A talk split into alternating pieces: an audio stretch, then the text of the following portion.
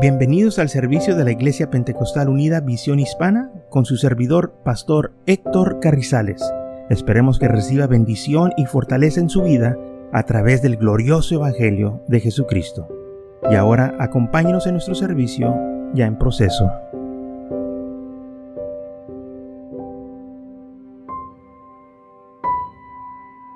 Gloria al Señor. Quiero leer del libro de Hebreos capítulo 12 versículo 2 el libro de Hebreos, Nuevo Testamento. Dice así la palabra del Señor, nombre de Jesús. Hebreos capítulo 12, versículo 2. Puestos los ojos en Jesús, el autor y consumidor de la fe, el cual, por el gozo puesto delante de él, sufrió la cruz, menospreciando el oprobio, y se sentó a la diestra del trono de Dios. Gloria al Señor. Dice la palabra del Señor, que pongamos nosotros la mirada en el Señor Jesús. Puestos los ojos en Jesús. No quites la mirada del Señor. No importa la situación, no importa las circunstancias alrededor de ti, pon tu mirada en Cristo Acordémonos lo que le pasó a Simón Pedro. Cuando ellos iban a cruzar el mar de Galilea, iban ya en medio, cuando le sobrevino una tempestad y, este, ellos se encontraban en medio de esa tempestad y las olas estaban eh, eh, golpeando la barca con eh, el aire y dice la Biblia que Jesús llegó a ellos caminando y ellos pensaban que era un fantasma. Y Jesús le dijo, no teman miedo, soy yo. Y Pedro le dijo, Señor, si eres tú, di que yo vaya a ti. Y dice la Biblia que el Señor le dijo, ven. Y Pedro se sale de la barquilla y empieza a caminar por el agua. Pero dice la Biblia, a ver las olas y el viento. Dice la Biblia que se empezó a hundir. ¿Sabe por qué? Porque le quitó la mirada a Cristo y empezó a ver el viento, empezó a ver las olas, qué, es lo que estaba pasando alrededor, en lugar de poner la mirada en Cristo Jesús. Y es lo que sucede en muchas vidas de la eh, gente que, es, que trompeza, se desanima, que cae, porque le han quitado la mirada al Señor, se la han puesto a otra persona o circunstancias, se la han puesto al mundo, X cosas y sus vidas empieza a decaer. Se empiezan a hundir en los afanes, en los problemas, en los desánimos. Y para cuando menos esperan, están en la profundidad de la perdición. Todo porque le quitaron la mirada al Señor. Y se fijaron en otras cosas que no deberían. Muchas de las veces nosotros tenemos que este, tener cuidado en, eh, en lo que vemos. Los ojos son la puerta del alma. Tenemos que guardar nuestro corazón. Y muchas de las veces le quitamos los ojos al Señor porque vemos qué es lo que están haciendo los demás. Queremos ver cómo les está yendo a ellos. En el libro de los Salmos, este salmo es el salmo de Asaf, un joven que escribió este salmo que es como un testimonio de lo que le estaba sucediendo a él, porque estaba viendo cosas que no debería. En el Salmo 73, el versículo 1 al 9, dice así, Ciertamente es bueno Dios para con Israel, para con los de limpios de corazón. En cuanto a mí, Casi se deslizaron mis pies. Por poco respaldaron mis pasos, porque tuve envidia de los arrogantes, viendo la prosperidad de los impíos. Entonces vemos aquí que dice la palabra del Señor, este joven hablando, dice, Dios es bueno, Dios es bueno con Israel, Dios es bueno con nosotros, con los de limpio corazón. Dice, pero en cuanto a mí, casi se deslizaron mis pies, por poco resbalaron mis pasos. Me estaba resbalando, se me estaban yendo los pies, porque tuve envidia de los arrogantes viendo la prosperidad de los impíos. Cuando empecé yo a ver lo que estaban haciendo los pecadores, empecé a envidiar lo que ellos tenían. Vi cómo ellos estaban siendo prosperados. Vi cómo ellos estaban saliendo adelante. Vi cómo ellos estaban teniendo cosas mejores que yo. O sea, se empezó a fijar él en lo que tenían los pecadores. Le quitó los ojos al Señor o le quitó la vista a las cosas de Dios. Y empezó a ver lo que los demás tenían o lo que los demás estaban haciendo. Y luego dice, porque no tienen congojas para su muerte, pues su vigor está eterno. O sea, ellos parece que nunca se, se enferman, nunca se mueren y, y su vigor es eterno. Todo el tiempo tienen fuerzas para seguir adelante, todo el tiempo tienen éxito. No pasan trabajos como los otros mortales, ni son azotados como los demás hombres. Óyeme, ellos no sufren como nosotros. Ellos parece que todo lo que hacen les va bien. Ah, se van de vacaciones y tienen dinero para gastar y yo acá trabajando día y noche y como que no estoy saliendo adelante. Por tanto, la soberbia los corona y se cubren de vestidos de violencia, aunque ellos no sirven al Señor. Mira cómo les está yendo bien. Mira qué prósperos son se morfan y hablan contra maldad de hacer violencia, hablan con alterancia, ponen su boca contra el cielo y su lengua pesada la tierra. Entonces vemos cómo este hombre estaba diciendo ahí, cómo estos hombres hablan mal, dicen palabras malas y todavía están siendo prosperados no trabajan como los otros mortales, ni son azotados como los demás hombres. Ellos parece que no sufren, ellos parece que no tienen problemas, todo les está yendo bien. Y yo que sirvo al Señor, parece que no puedo seguir adelante. Parece que no estoy teniendo éxito. Parece que no importa lo que yo hago. De nada me sirve. Cuando yo los miro a ellos, parece que lo tienen todo. Aunque maldicen y hablan mal, no se enferman. Es más, están tan gordos que se les saltan los ojos de tan gordos que están. Comen lo mejor.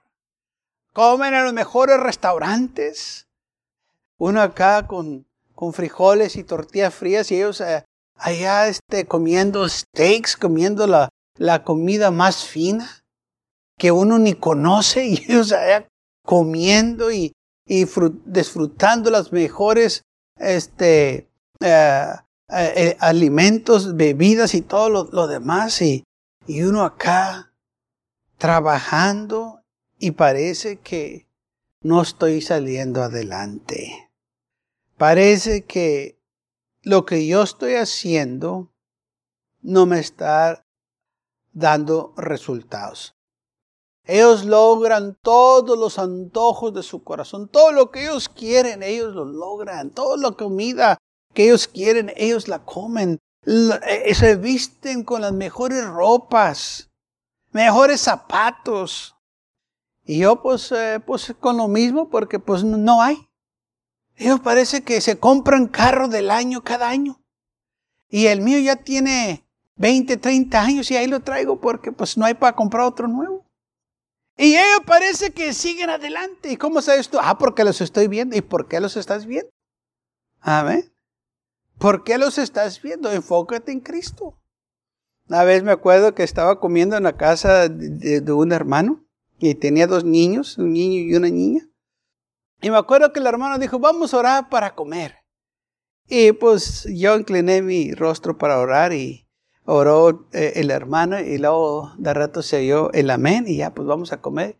Y luego de rato el niño dice, papi, peca no estaba orando.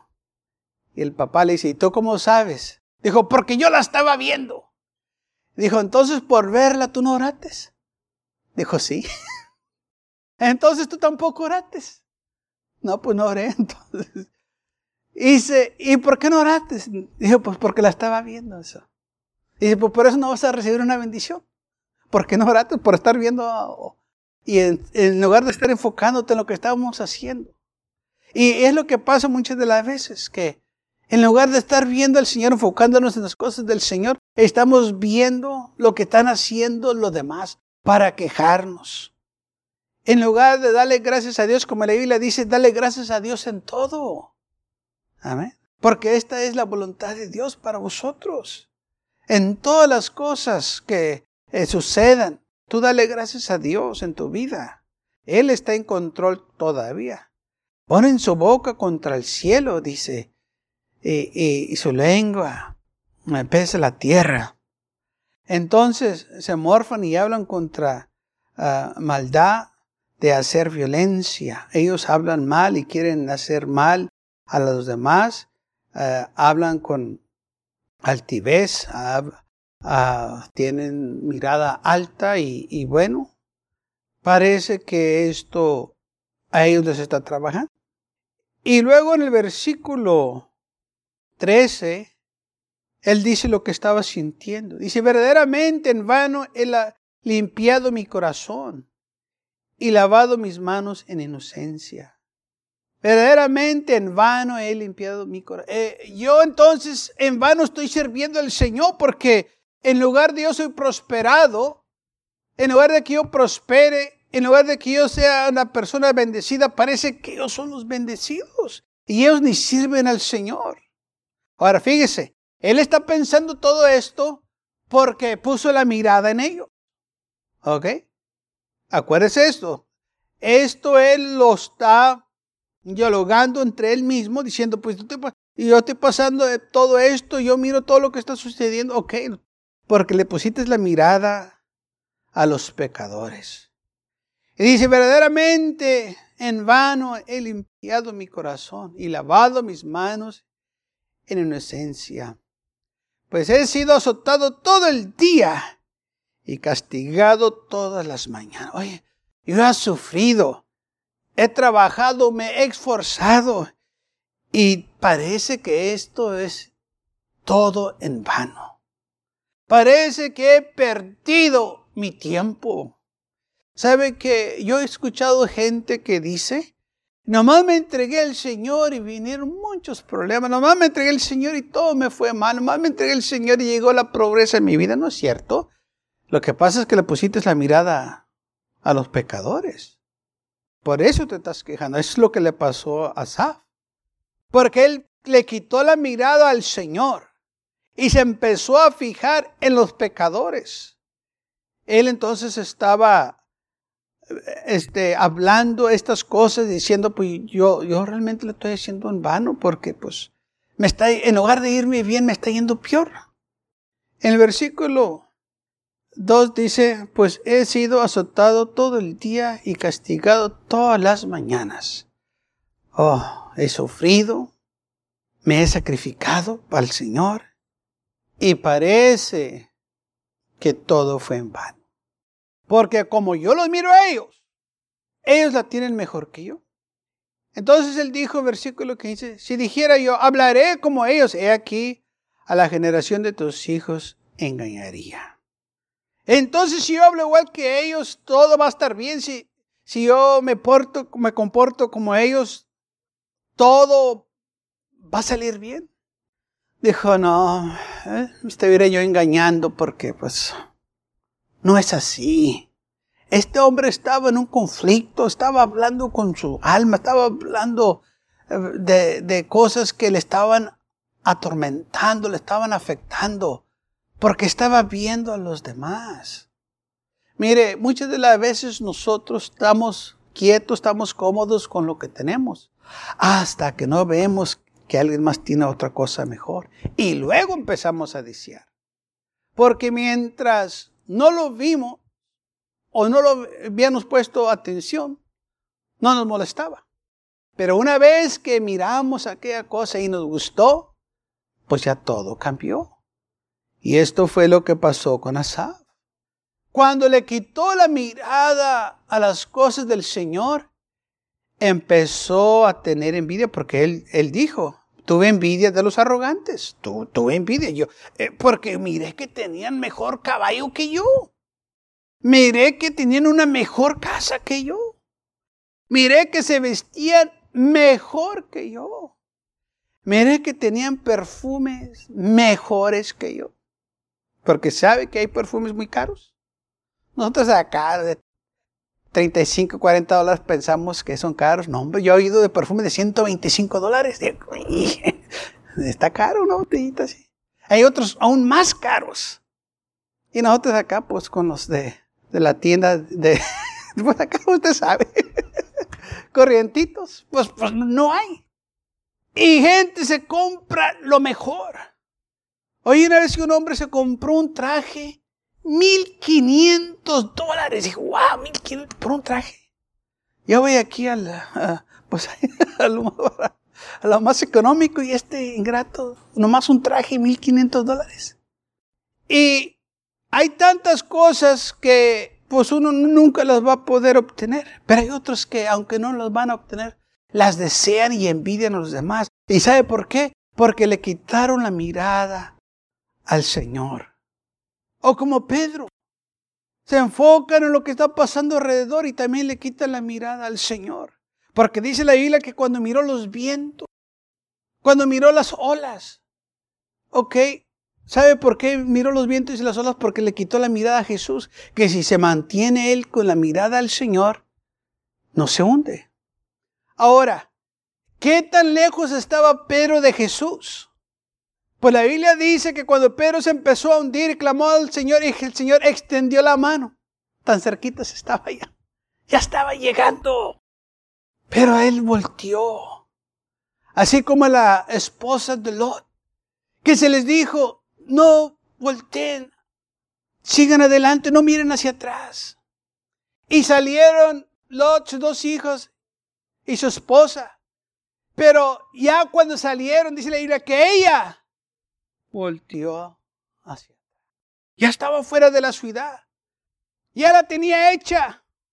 Pero le quitó la mirada a donde iba y puso la mirada atrás de donde estaba. Y dice la palabra de Dios que se convirtió en un pilar de sal, una estuata de sal. Porque miró hacia atrás en lugar de mirar hacia enfrente. Se le dijo muy claro, no miren hacia atrás. No mires hacia el lado, Pedro. No mires al otro lado. Fija tu mirada en Cristo, así como dice la Biblia. Ha puesto los ojos en quién? En Jesús. Tu autor y el consumidor de la fe. Pon la mirada en Cristo. ¿Por qué tenemos nosotros que ver lo que están haciendo los demás? Porque muchas de las veces parece que los que tienen los demás se mira mejor que lo que nosotros tenemos. Nunca ha llegado a un restaurante y, va con varias personas y usted ordena su, plato y ellos ordenan lo, de ellos y luego empiezan a llegar los platos y parece que el plato de ellos está mejor que el suyo. Y usted dice, yo hubiera ordenado ese. Pero ¿por qué lo estás diciendo? Pues no quieres ser el que ordenaste tú. No, porque es que ya se mira mejor. Pero si nomás te hubieras enfocado en el tuyo, no estuvieras deseándolo el plato de tu prójimo. y luego, cuando no aguantamos más, a ver, dame una probadita, a ver cómo sabe. Y ya pues nos dan la probadita. ¿Sabe por qué llegamos a este punto? Porque nos enfocamos en lo que ellos tenían. Y tanto que lo empezamos a desear. Después les pidemos una probadita. Ahora, si usted hace estas cosas suyas en, en, el restaurante, lo que sea, es cosa suya. Pero lo, eh, lo, que estamos hablando es que cuando uno le pone la mirada a las cosas del mundo, hay graves consecuencias. Quizás ahí en el plato eso es algo común que nosotros lo, hacemos. Pero cuando se hace acá, hay graves consecuencias. Como este hombre que estaba diciendo, se me estaban deslizando los pies, se me estaba resbalando, me estaba yendo. porque empecé a envidiar lo que ellos tenían y lo que estaban haciendo. Y, luego dice, pues eh, he, perdido el tiempo. He limpiado mi corazón en vano, he lavado mis manos en De nada me ha servido ir a la iglesia, de nada me ha servido estar en la casa de Dios o servir al Señor. Y parece que voy de mal en peor. Pero algo sucedió. Dice el versículo 16. Cuando pensé para saber esto fue duro trabajo para mí. Oh Señor, eh, yo no lo entiendo. ¿Qué, qué, qué pasó? ¿Por qué es así? Pero algo sucedió, versículo 17, hasta que entré en el santuario de Dios, comprendí el fin de ellos.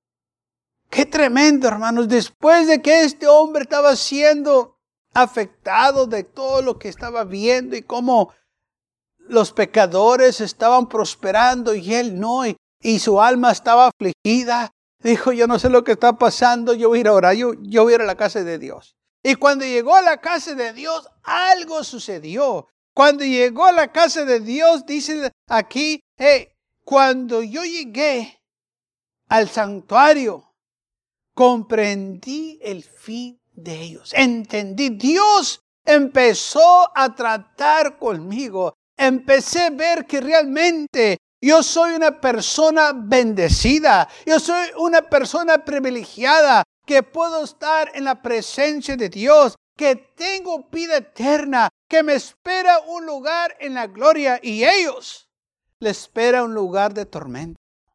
Lo que tienen hoy, mañana no lo van a tener.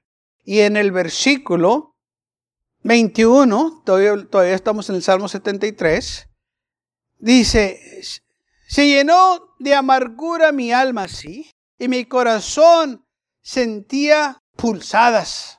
Ojo, porque yo estaba amargado, me, me estaba afectando todo esto lo que yo estaba viendo. Tan torpe era yo que no entendía. Era como una bestia delante de ti. Con todo, yo siempre estuve contigo me tomaste de la mano derecha. Gloria al Señor.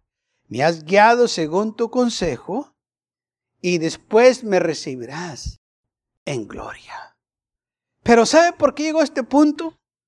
Porque empezó a quejarse, empezó a poner los ojos en las cosas del mundo. Pero cuando llegó a la casa de Dios, hermanos, todo cambió.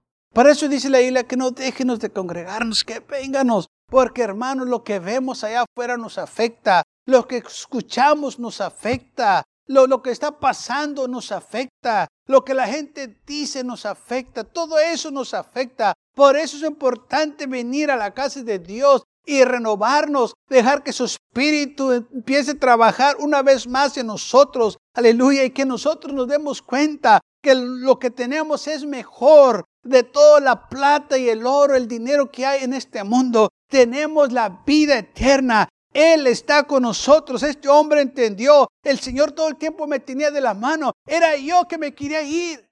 Y sabe, cuando yo leo esto, se me viene en mente una madre con un niño que lo lleva de la mano al niño y el niño quiere irse para allá y la madre se lo trae. Y el niño quiere correr y la madre Así fue este hombre.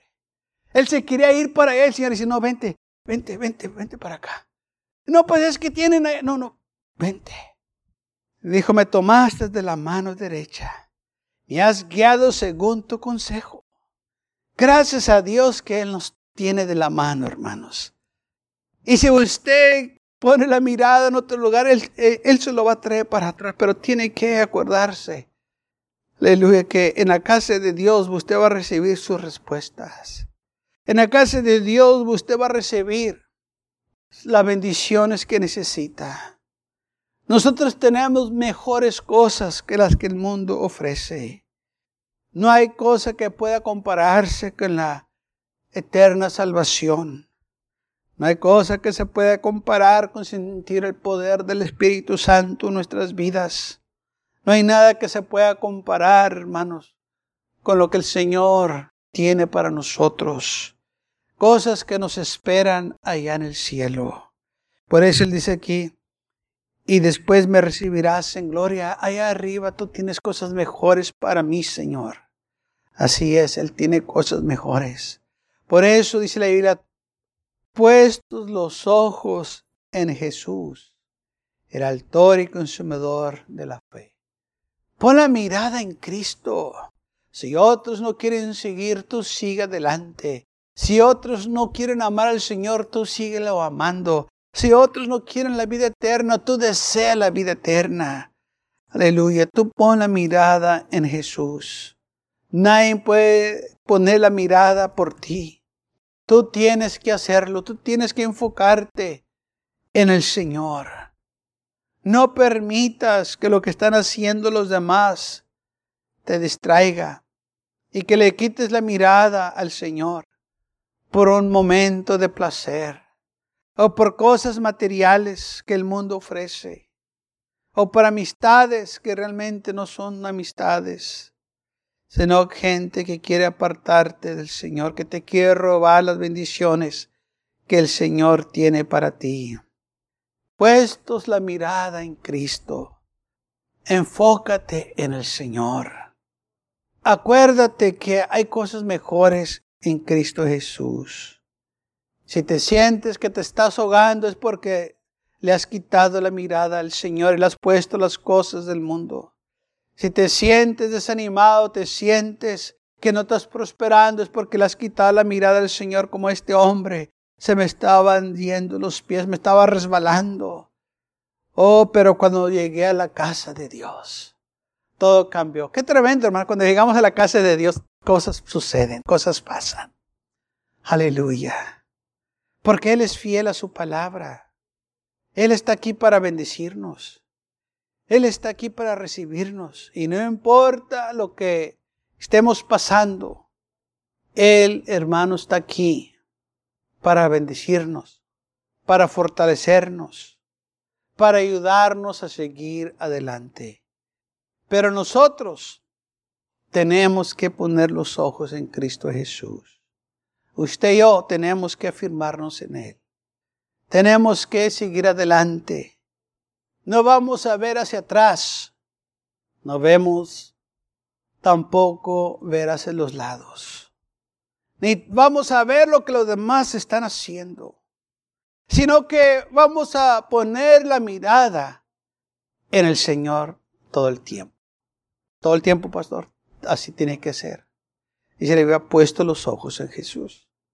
Pon la mirada en el Señor. No la quites.